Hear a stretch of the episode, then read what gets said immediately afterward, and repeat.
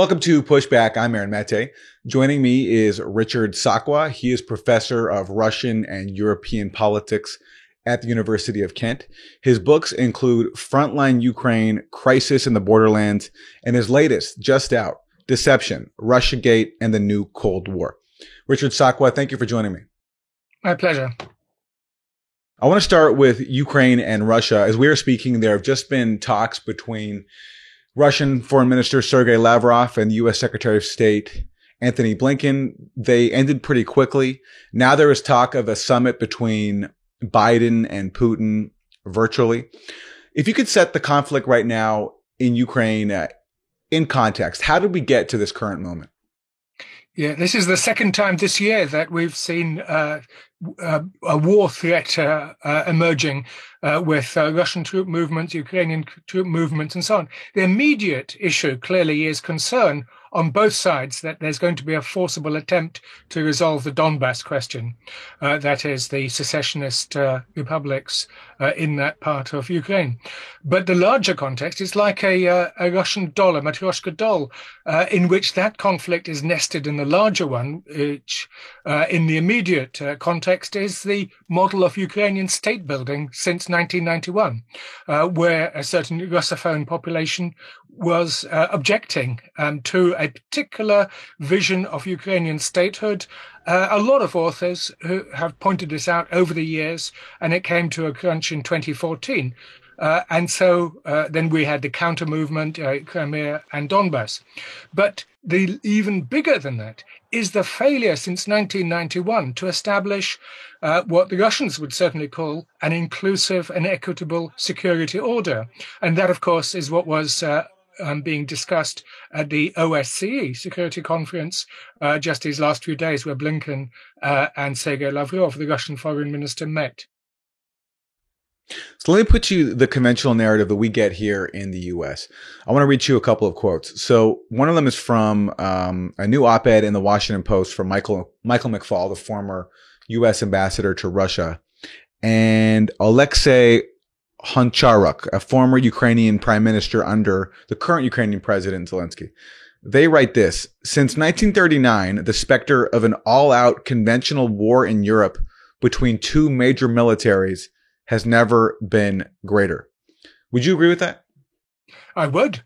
Uh, even though I don't agree how they got to that point in the argument, the actual substance is that I actually do think hmm. that we are closer to war. Well, certainly I don't know about 1939, but since 1945, in terms of a Cold War, I argue that indeed we are in a second Cold War accompanied by propaganda, disinformation, the demonization of the opponent. Plus, of course, the militarization of Europe. We have a new Iron Curtain now, no longer from Stettin in the north to Trieste in the south, but from uh, all the way down to Mariupol uh, in Ukraine. So yes, we do. We are closer, and the language and the vitriol and the distrust. There's just no substantive basis uh, for um, the the powers, um, Russia, the United States, and its European allies, to move beyond this impasse. And so, uh, and of course, then we have a volatile situation, a front line in Ukraine, which uh, could explode at any moment because, you know, domestic politics, as always, even the first Cold War, uh, often the tail wags the dog. Neither Russia nor the United States, of course, want conflict, but and of course, we, uh, but these things happen. We saw the um, sleepwalking into 1914, and we have military exercises. We have uh, U.S. planes. I mean, I think that this one study showed that nearly 2,000 near military misses took place, have taken place since 2014. One day, planes will collide, ships will collide, something will happen, and we're off. So you agree with the conclusion of Ambassador McFaul that we're closer to war than at any point since 1939. Let's talk about the differing perspectives, as you mentioned, on why that is. They say this, quote, Putin clearly does not want a stable and predictable relationship with Biden. He considers the U.S. to be Russia's greatest enemy. In his view, the Biden administration seeks to weaken Russia and overthrow his regime. With such a country as Putin sees it, there can never be stable, predictable cooperation only perpetual conflict. Yeah, I think it's quite the opposite. Um, uh, the uh, the idea that um, Putin, as uh, as a, an article in the New Statesman, this week's issue puts it, the agent of chaos and uh, the fomenter of instability, uh, is the a complete mistake. It's in fact the opposite. Russia constantly wants stability. It wants a framework for order, uh, and more than that, uh, it um, is committed still to that international system and the international law established after 1945. That is the United Nations system uh, and the system of international law, which uh, has emerged on its basis. So, and it's in a sense, they would argue, certainly the Russians would argue, that it's the West that has become revisionist. It's the West that wants to uh, destabilize the order by advancing a military alliance almost to Russia's borders. Uh, so, uh, uh, and also the idea that Putin needs some sort of external adventure in order to consolidate his position at home is also mistaken. I think that the, there's a whole stack of arguments. Uh, uh, involved here, including, of course, the view that uh, what's going on in Ukraine is a, is a Russian invasion or a Russian attack, when the refusal to accept. There's the internal domestic, you know, let's not perhaps call it a civil war, but civil contestation about the vision of Ukrainian statehood is homemade. Uh, and so what we see in this uh, second Cold War is the constant projection of internal contradictions in Ukraine and indeed in the West, the Atlantic power system, uh, onto Russia, which leads to a very mistaken view of the dynamics and motivations of the uh, Russian leadership today, uh, which leads, of course, to mistaken policies, which leads then to uh, the intensification of the conflict and leads us to the danger of an inadvertent war. Uh, this is why the context is just so important. McFaul is, of course, one of the leaders, um, uh, leading figures who insist that uh, the domestic politics, the type of regime affects and absolutely shapes foreign policy. Um, I think that could be contested. Any basic realist views would suggest that Russian has national interest, it has concerns, and any power in Moscow would be concerned about a military alliance coming up to its borders, even if NATO doesn't expand, as Putin has been saying over the last few months. Uh, Ukraine de facto is being armed uh, with very offensive weapons, the javelin and other things, which of course even uh, Barack Obama refused to give because he warned that this would only intensify and exacerbate the conflict. Right. And when Trump briefly paused those weapon sales, he was impeached, though the accompanying allegation was that he was doing so for political gain. But when Trump paused those weapons, this was seen as a mortal threat, not just to Ukraine, but to the United States. And actually, let me quote you someone who was a key figure in that. William Taylor was the former U.S. ambassador in Ukraine. And during the impeachment of Trump, he was presented in the U.S. as a big hero. And he was very outspoken in basically saying that any peace with Russia and Ukraine is essentially appeasement. And he recently in the Washington Post, I think, bragged about um, spoiling the prospects of peace in Ukraine. This is uh, this is what he told the Washington Post. He said Putin actually has a malign attitude towards the United States. He wants to stick it to America in whatever ways he can. And then the Post, this is David Ignatius of the Washington Post, goes on to write, Taylor recalls the warning he gave to President Zelensky after he became Ukraine's president in 2019 and was eager to negotiate a deal with Putin. And Taylor says this, quote, don't get sucked in. So it looks like Taylor here is telling Zelensky that to make a peace deal with Russia over Ukraine would be to get sucked in. And my question to you is, what is the U.S. goal here? Do they actually want to bring Ukraine into NATO? Well, obviously, uh, we know that since the Bucharest summit uh, in April 2008, that has been promised as well as to Georgia. So, quite clearly, uh, the US policy uh, politicians do want this. Uh, we remember that that though, of course, was paused under Obama uh, when NATO was taken off the uh, table as an immediate agenda item. But of course, and it's obviously not on the table even now. But what we see is a sort of creeping NATOization of Ukraine with endless uh, guarantees. As for the impeachment hearings, uh, it wasn't just Taylor, it was Vindman, and almost all of them, if you read it, it's absolutely frightening with the, the idea, uh, as I think Adam Schiff and other were arguing that basically uh, the front line, the defense of Washington, begins on the Dnieper. Uh, it's absolutely extraordinary, extravagant language, irresponsible language, and of course meaningless because it's ultimately, if push came to shove, then quite clearly, as Obama kept saying, uh, Russia has escalation dominance. If it came to a military conflict, Russia can mobilize far more forces uh, in that locality than the United States, several thousand kilometers away. It'd be disastrous, of course, for all concerned.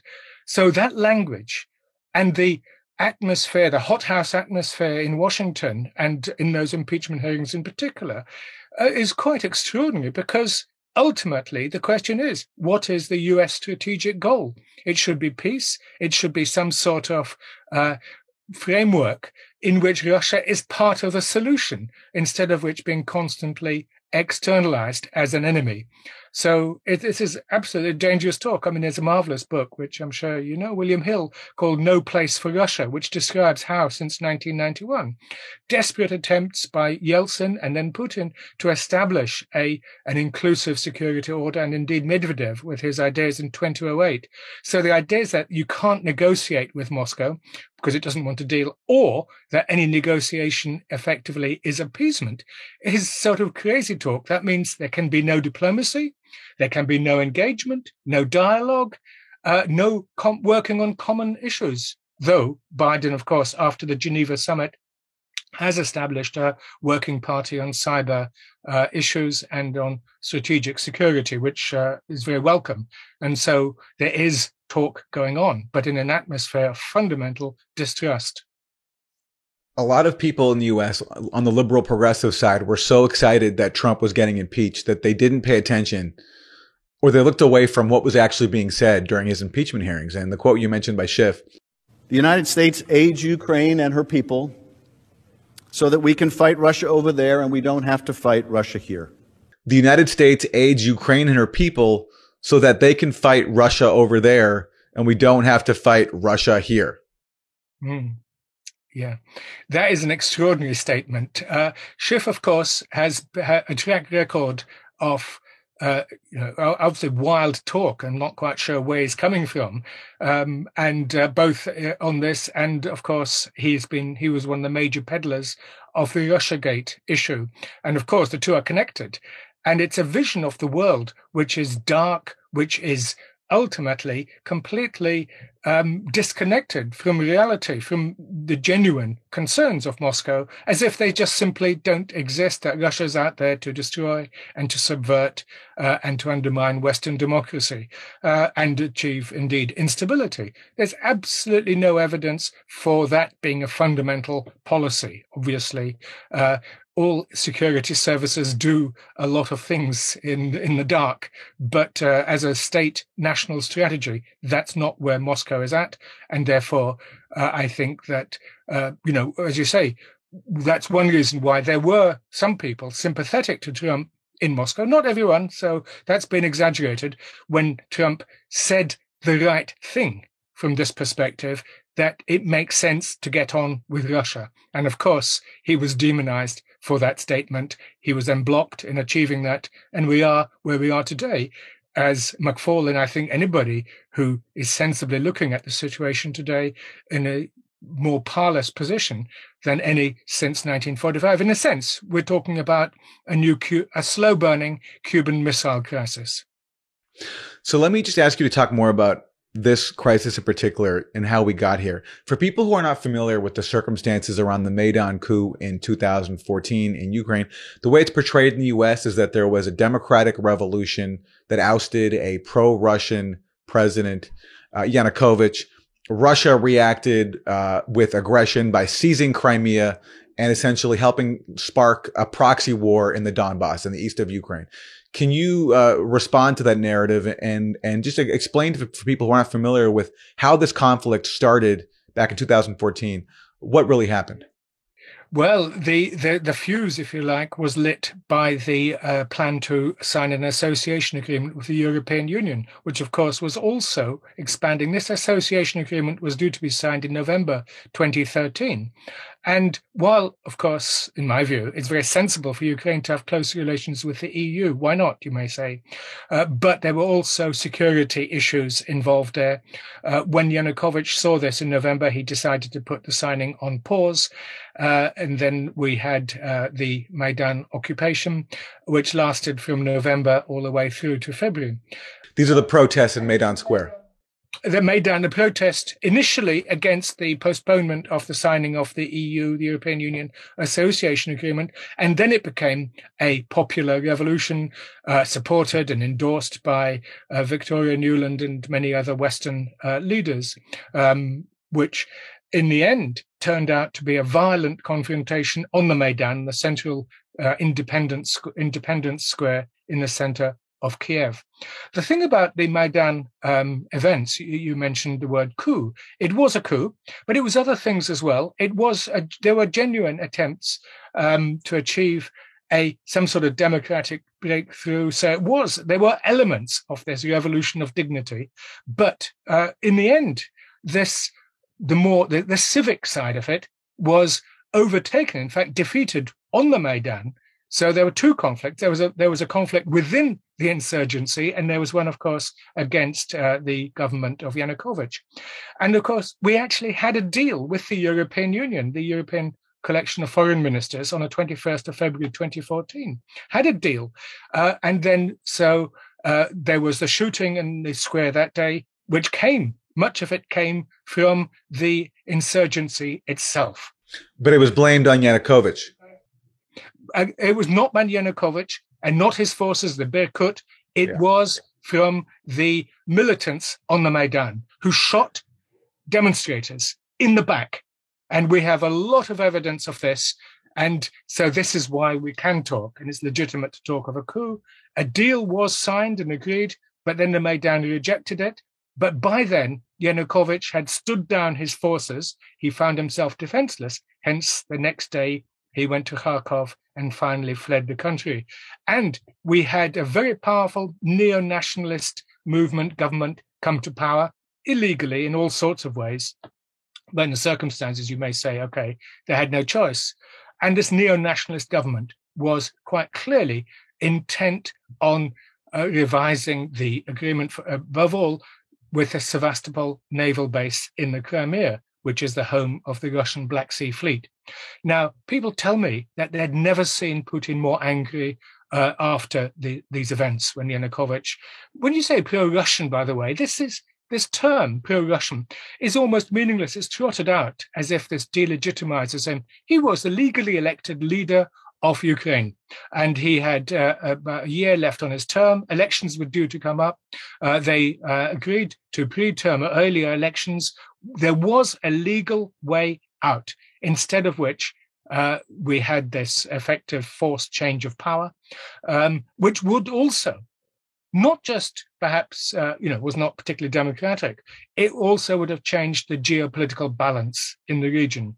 And the idea that US forces would take over this Sevastopol naval base is what it was all about. Initially, when it came to Crimea, it wasn't about anything else other than you know, an absolutely clear and present danger that Sevastopol would fall, would be that the Russian forces would be expelled from that, and that U.S. forces, not NATO, but U.S. forces, would take it over, and that would have represented the biggest defeat, military, geopolitical defeat of Russia in the last thousand years.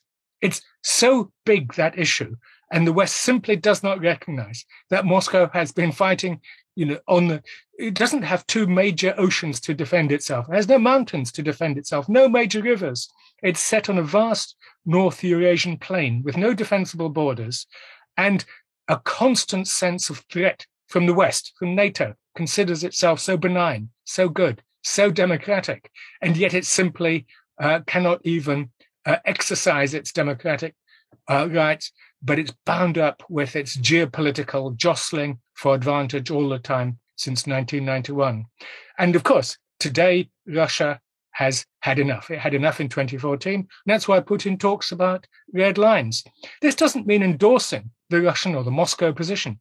It simply means taking a sober, balanced view of where we are today, in which we can understand that we're in a security dilemma of the most intense form. And therefore, we it behooves us all to try to find a way out. What do you think happened to President Zelensky of Ukraine?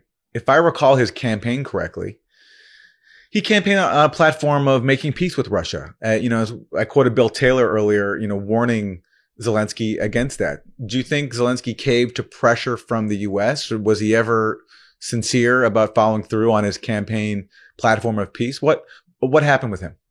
I think he was sincere. If you remember, there was a meeting of the uh, in the Normandy format. Those are the endorsers of the Minsk uh, um, protocols for peace. In this was in December 2019 in France, where Putin attended, Zelensky attended together with President Macron and with uh, Angela Merkel from Germany. Uh, and it was quite clear that uh, you know he was intent on achieving something. You know, there was a talk at that stage of a Steinmeier formula, which was a way of implementing a peace deal. But he went home after this meeting. And of course, uh, already the Maidan was once again being blockaded by the militants, and his government became hostage to the militants. And uh, then, since then, of course, his position has much weakened, and he's playing, as so many Ukrainian leaders do, the hyper nationalist card. And so, yes, he was sincere, but you could argue that ultimately he turned out to be a weak leader, an ineffective leader, and one who cannot make the political weather and became hostage to extremist forces.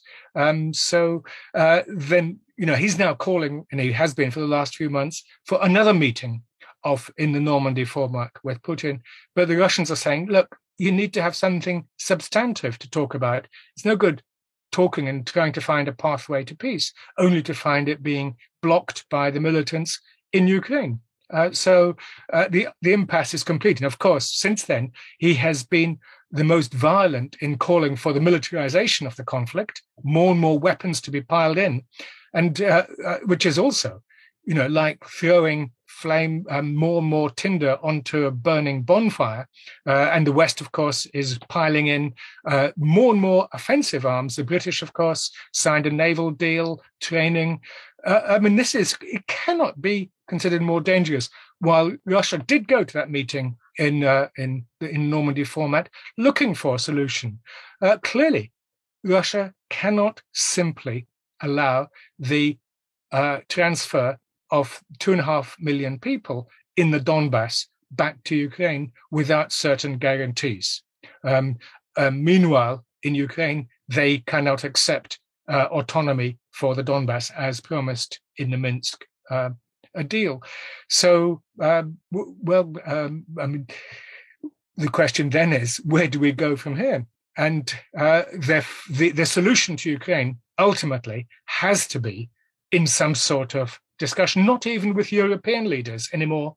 And that's why Putin has called or is arguing for the need for a high level summit with Biden to de escalate in the first instance and then perhaps find a pathway to some sort of peace, which includes there's only one way that can be done, and that is to take NATO enlargement off the board and the demilitarization I mean, it doesn't mean to say disarmament, but demilitarization of this conflict in Ukraine. And a lot of people would argue some sort of neutralization.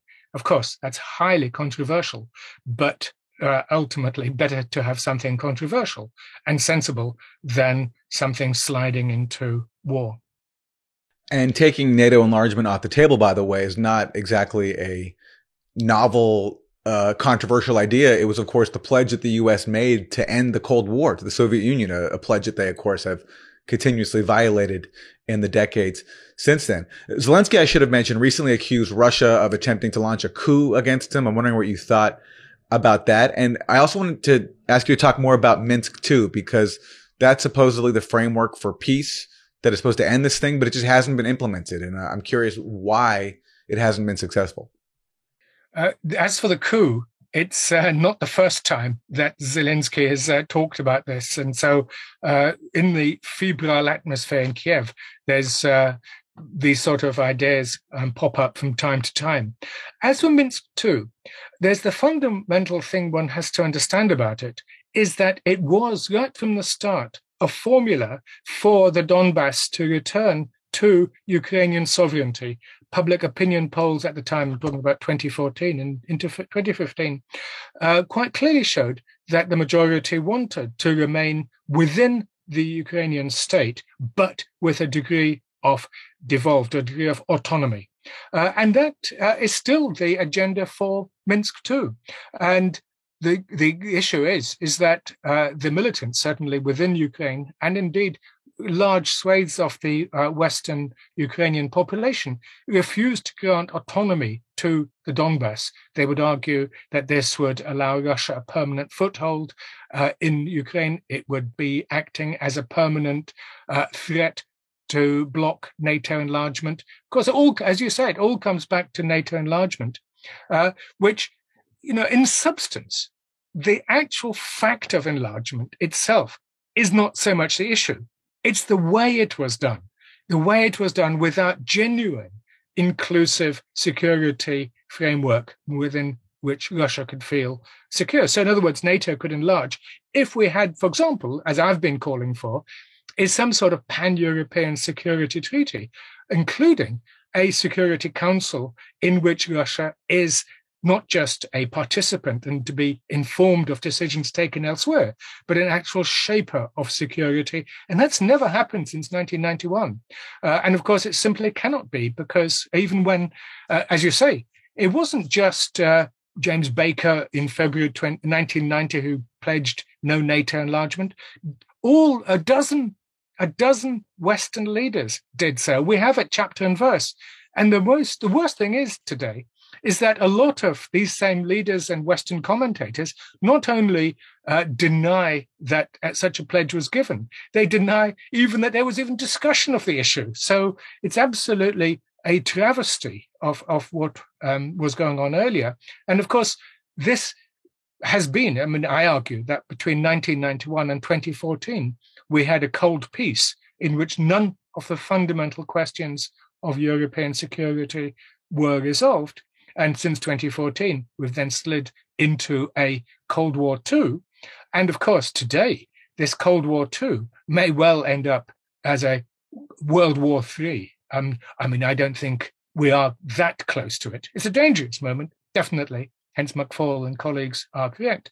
But uh, it's it's it's more dangerous, as I say, than anything we've seen since the Cuban Missile Crisis. And the worst thing is that we don't have leaders of the stature of a John F. Kennedy, or even, dare I say it, a Nikita Khrushchev. You don't think Putin is hoping to dial this down? That I mean, do you think he wants a war with Ukraine? Absolutely not. It's uh, there, there's there's uh, on, on any level there is no sense to the war because what would Russia achieve? uh, it would be catastrophic. Absolutely not. The whole point of the uh, military forces are preemptive to stop the Ukrainians uh, being adventuristic. And of course, the, as you as we've touched on, Zelensky seems to be becoming more and more erratic over the last uh, few months, if not a couple of years. So uh, the idea was to preempt it. This is why there was the mobilization in the springtime, uh, in particular because Ukraine is being armed and not just uh, Western arms, but also Turkey has provided the Bayraktar B2, TB2 drones, which were so effective in the Azerbaijani uh, Armenian war in uh, the autumn of 2020, when Armenia lost the territories, or Azerbaijan regained its lost territories from the first Nagorno Karabakh war in the early 1990s. And these drones have now been used in the Donbass, and they are, I'm sure, um, people are saying in Kiev, a game changer. So it may lead them on to some sort of adventurism, which would lead to conflict. No, so uh, the move is defensive um, and, and just to stop, as it were. And in a sense, we should welcome the Russian mobilization because it dampens down perhaps the hotheads in Kiev who may wish to make a quick dash to do what the Azerbaijanis did in 2020, and indeed the Croats way back over Slavonia back in the early 1990s in the former Yugoslavia. How big is the neo Nazi fascist component of the Ukrainian armed forces? Well, Dmitry Yarosh, uh, the leader of the Right Sector, has now become an advisor to the military. And so it's worse than that, is that we see the, let's not perhaps use the word uh, fascist or Nazi, there's certainly plenty of those, plenty of those. Um, when I was there in the Maidan just after the um, overthrow of Yanukovych, a huge portrait of uh, Bandera, Stepan Bandera, the leader of the uh, well, n- nationalist, extreme uh, neo-fascist forces in Ukraine uh, during the Second World War. So that is there, but that is that in a sense isn't the key point. What we do have, though, is a very powerful uh, movement which I call a neo-nationalist. It's neo-nationalist because that model of Ukrainian state building is exclusive. It's na- neo, and why I add the neo to this nationalist is because it has a high degree of civic inclusivity to it. That it's not uh, it's not fascist. It's uh, it's something perhaps it's more insidious, and in this context, uh, perhaps even more dangerous because uh, it's a very narrow vision of what a modern Ukrainian state should look like, and that vision excludes the Russophone population as Russophones. Of course, they're included if they have to give up um, an element of their language and so on, as we've seen since the Maidan coup. Let's call it that, 2014. The Russian language, film, uh, the uh, education, everything has been pushed back. My view is that the 1996 Ukrainian constitution, which made the Ukrainian language the only state language, was a fundamental mistake. Uh, many people who argue, well, you can understand that they haven't had statehood, uh, that you know this is a they're bending the stick too far the other way. Uh, I don't accept those arguments. I can understand them, but it was a type of statehood which we've seen in Estonia, which we've seen in Latvia, which excludes a part of its population. I'm not saying that this part of the population is deprived of their uh, human rights. They're not but they're deprived of an element, well, mostly not, but they're deprived of an element of their civic identity. That uh, therefore federalization and some sort of uh, consociationalism, there's a whole stack of methods in which a modern state can be built. Yet these three states have built their states on exclusivity, on a distorted vision of history, which they then deploy against Russia today, which ultimately makes a peace deal or peace and security and dialogue uh, and the free friendship of peoples almost impossible. It fosters hatred. And this is one of the things which I find particularly upsetting about Western leaders and, in fact, European Union leaders is just how weak, almost non existent, their condemnation of what is flouting of fundamental pr- principles of the European peace order as it developed after 1945. So let's talk about your new book, Deception, Russiagate, and the New Cold War. There is an endless stack of books about Russiagate that have promoted the underlying narrative of a sweeping Russian interference campaign and Trump campaign collusion with it. You're in a very small stack of books, probably less than a dozen that has taken a critical look at Russiagate, and I hope personally to join you in that stack of books one day. Um, what was it? What was it like for you as a scholar of Russia, observing just how consumed U.S. politics got with this frenzied fear mongering picture of Russia for more than four years? This idea that Russia was manipulating U.S. democracy through its email hackers and social media bots and just how insane it got with presidents uh, with allegations that the president was an asset of the Russian government. Yes, it was ultimately so bizarre, and this is what led me uh, to decide to do this book. This was uh, I watched it throughout 2016, uh, and then uh, into 2017. The way that the whole allegations stymied attempts, because if you recall, that two times in the first half of 2017, once Trump was in the White House, Russia sent messages to the uh, White House saying, let's talk, let's uh, establish a peace deal of the sort we were talking about a few minutes ago, which may well have avoided this conflict or found a way out of the conflict in Ukraine. And of course, uh, they, the State Department and these, these were um, brusquely rejected in that frenzy of allegations that somehow or other Trump was a Siberian or Manchurian candidate working on behalf of Moscow.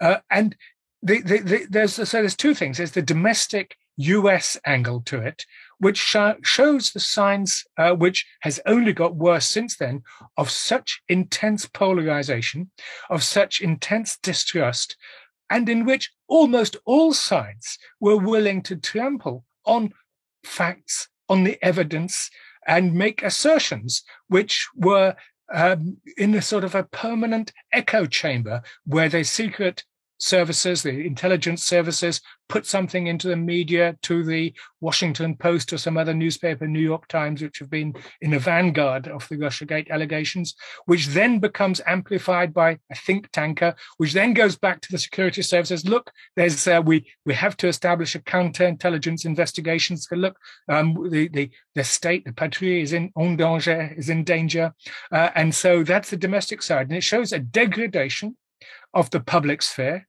above all, of classic principles of journalism where you need at least two pieces of evidence before you publish, etc. All of that went out of the window. And of course, the second thing, and they fed on each other, was this dynam- dynamic towards um, international conflict, this new Cold War. And so it wasn't an accident that the main perpetrator was allegedly Russia, because that had now become almost a standard enemy, the demon who was trying to subvert US democracy. So these two elements, that is the geopolitical situation on the one side, and inside the United States, the degradation of democracy and the distortion of the public sphere, which then um, fed on each other.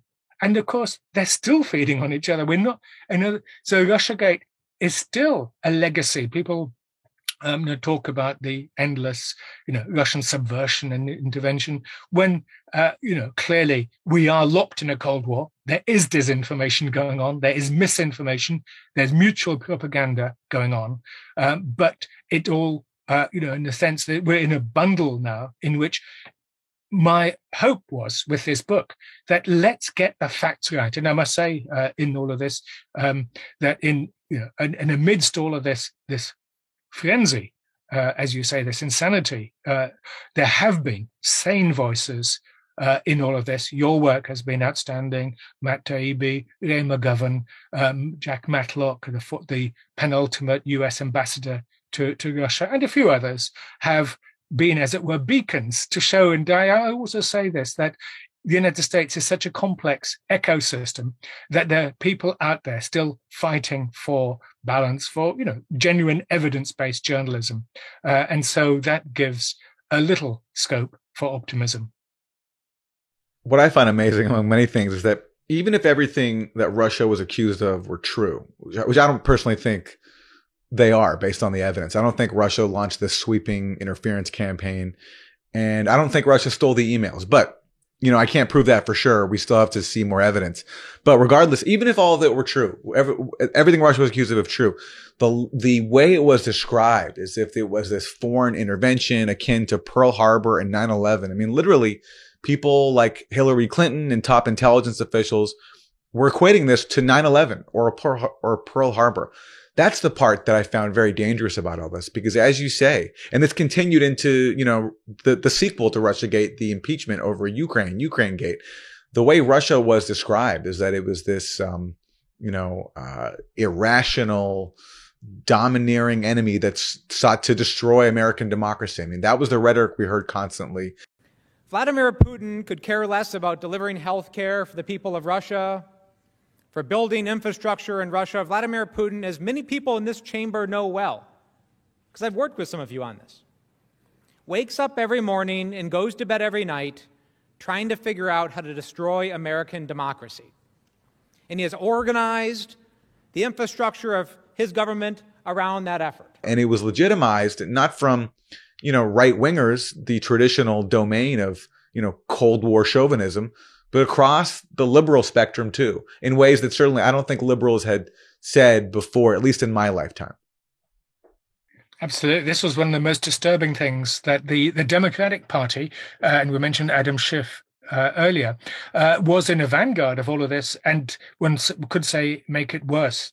That it appears, and the John Durham investigations seem to confirm this, and it's in my book, uh, the chapter and verse, that in a sense, the whole Russiagate thing was inspired by the Clinton camp, the Clinton campaign, quite explicitly in conjunction with the security services. I won't name names, but uh, you know, CIA and others um, were involved right from the start in a campaign which was deliberately designed to implicate Russia in what would, you know, I mean, if if it was true, would it genuinely have been a uh, you know a frightening intrusion into the domestic affairs because no country likes its internal affairs to be uh, the subject of external um, manipulation.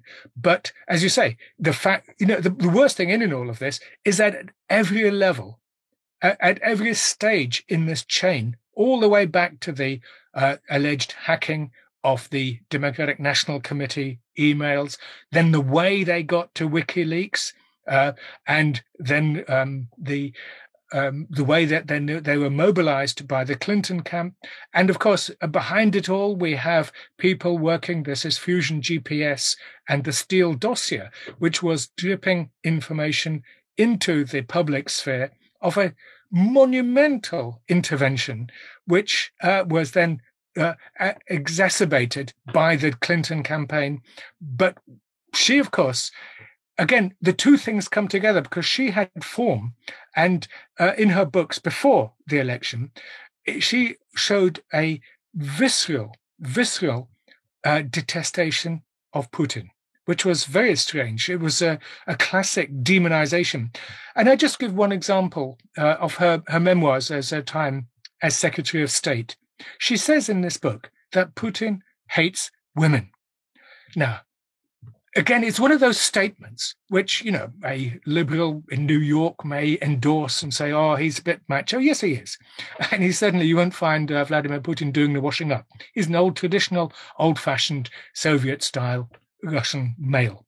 Uh, but in terms of hating women, nonsense. The, the the governor of the Central Bank of Russia today is uh, Elvira Nabiullina. Uh, there's Golikova as a minister of uh, social welfare.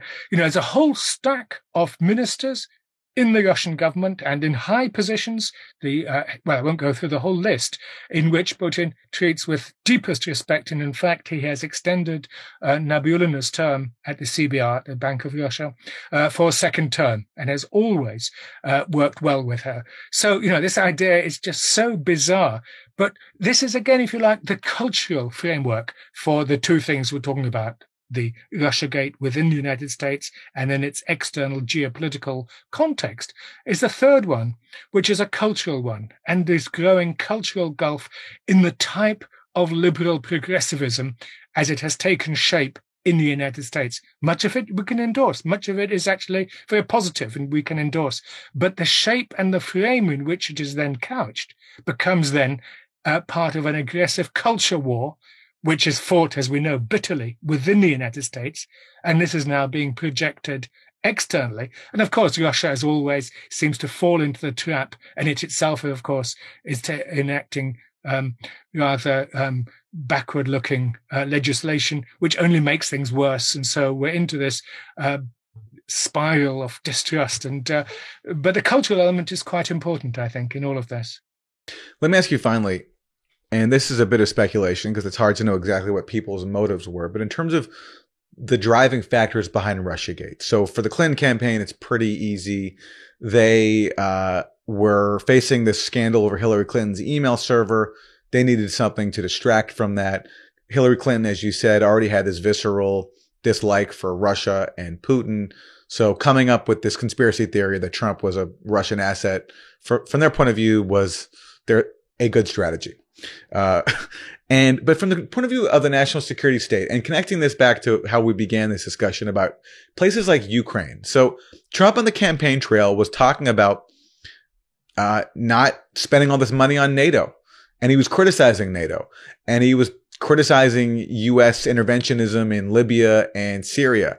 And so I'm just wondering from your reading of this whether you think that the prospect of Trump reversing policies, or at least rhetorically criticizing policies when it comes to the deep U.S. involvement in Ukraine, you know, launching the coup there, the deep U.S. involvement in the dirty war in Syria, the catastrophic foreign intervention, a U.S. led intervention in Libya.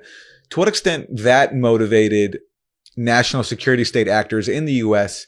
who didn't like tr- what Trump was saying, and that's that's separated from what Trump was actually willing to do, because I personally don't think he was ever going to seriously change U.S. policy. But certainly, certainly rhetorically, he was saying things that no presidential candidate of that stature had been saying before. Yeah, just uh, just one thing uh, in terms of the motivation of Hillary Clinton. Uh, what the DNC uh, emails, however they got into the public domain, um, what they showed was the manipulation within the DNC of the campaign of one of the Democratic contenders, Bernie Sanders, who astonishingly won 23 primaries in 2016. And of course, the country was ripe for change. It wanted change. Uh, and Sanders offered change. Trump offered change. And of course, Clinton as a campaigner was a disaster because she was the representation precisely of all that was uh, at, at fault, which is I don't want to use the term the deep state, but I will say that, and uh, in the book, uh, I argue and I use this model of uh, Glennon talks about this so this double state. You have on the one side the Madisonian state, and that is the uh, you know the courts, the uh, political ele- con- elections and parties and so on.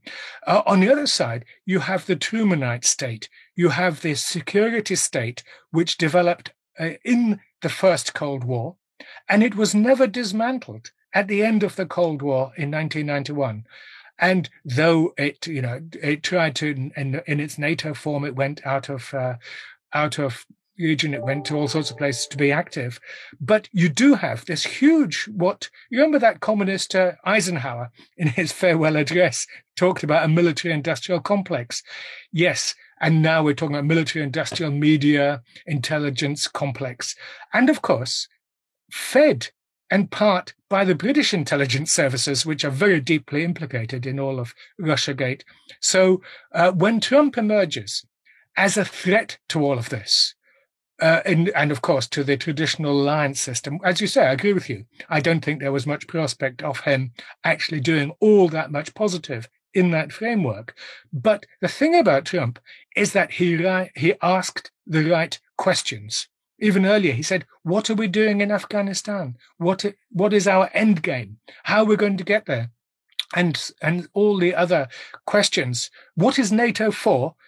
Because you don't have to be a Trumpist to argue that NATO is unique in world history as a major military alliance which continues 30 years after the reason for its foundation has gone, that is, to fight the Cold War with the Soviet Union, which no longer existed. So what we actually have is the institutions and the ideology of Cold War I maintained entirely and of course, without the restraint of the Soviet Union, it went, they went, you could argue, berserk. Uh, I don't think they went quite so berserk, but they certainly were unlimited in their ambition. Liberal internationalism, which was very fine and positive, if you like, until 91, became liberal hegemony. And that's a very different beast entirely because it has no room for anyone else. It doesn't have any room for Russia. It doesn't have any room for China. It has, it's an ideology of dominance, of permanent dominance, permanent, effectively, militarization.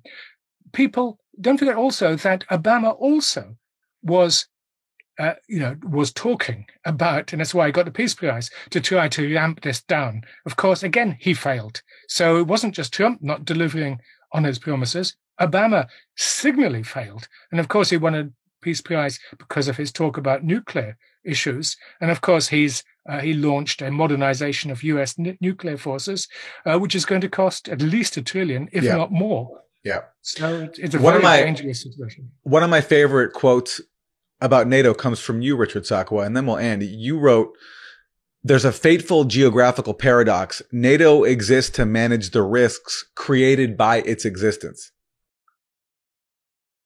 Absolutely. I stick to that. Uh, in other words, uh, NATO and the whole Atlantic alliance system, uh, because it doesn't, it's exclusive. It's, uh, I don't use the word, um, it's a sort of hermetic, it's closed. And therefore, you can only join it if you accept the terms and you've become a subordinate. Now, Moscow would never become a subordinate. Beijing will never become a subordinate. Japan, of course, uh, was uh, defeated in a war. So yes, we're now seeing a system, a Cold War II feeds on itself. And therefore it's so hard to understand the logic of this conflict. And I'm afraid, most sadly, because it becomes, it's so amorphous, it's very hard to think of a way out of this conflict. Since you mentioned Beijing, let me just ask you because I forgot. I think it's important. It seems now as if you, uh, Russia and China are growing increasingly ch- uh, close. There's talk of an alliance. Is there going to be a formal Russia China alliance that uh, of the kind that has not happened in uh, ever? Uh, no, if you'd asked me this even a couple of weeks ago, uh, I would have said no. That there, I've always used the word an alignment, but uh, in recent times, uh, there's now, you know, even some senior Chinese commentators have floated the idea of some sort of a military pact. Both Russia and China eschew the language of bloc politics, of alliances. That's for the West. Uh, they would uh, work together. However, they both feel themselves under threat. And of course, two powers under threat uh, will um, work closer together. The idea of Biden that he could, as it were, stabilize relations with Russia, which was sensible, but in order to focus on China and perhaps drive a wedge between Moscow and Beijing, that is not going to work. So the Russian Chinese alignment is for the long term. All right. Richard Sakwa, professor of Russian and European politics at the University of Kent. His books include Frontline Ukraine, Crisis in the Borderlands, and his latest, Deception, Russia Gate and the New Cold War. Richard Sakwa, thank you very much. Thank you.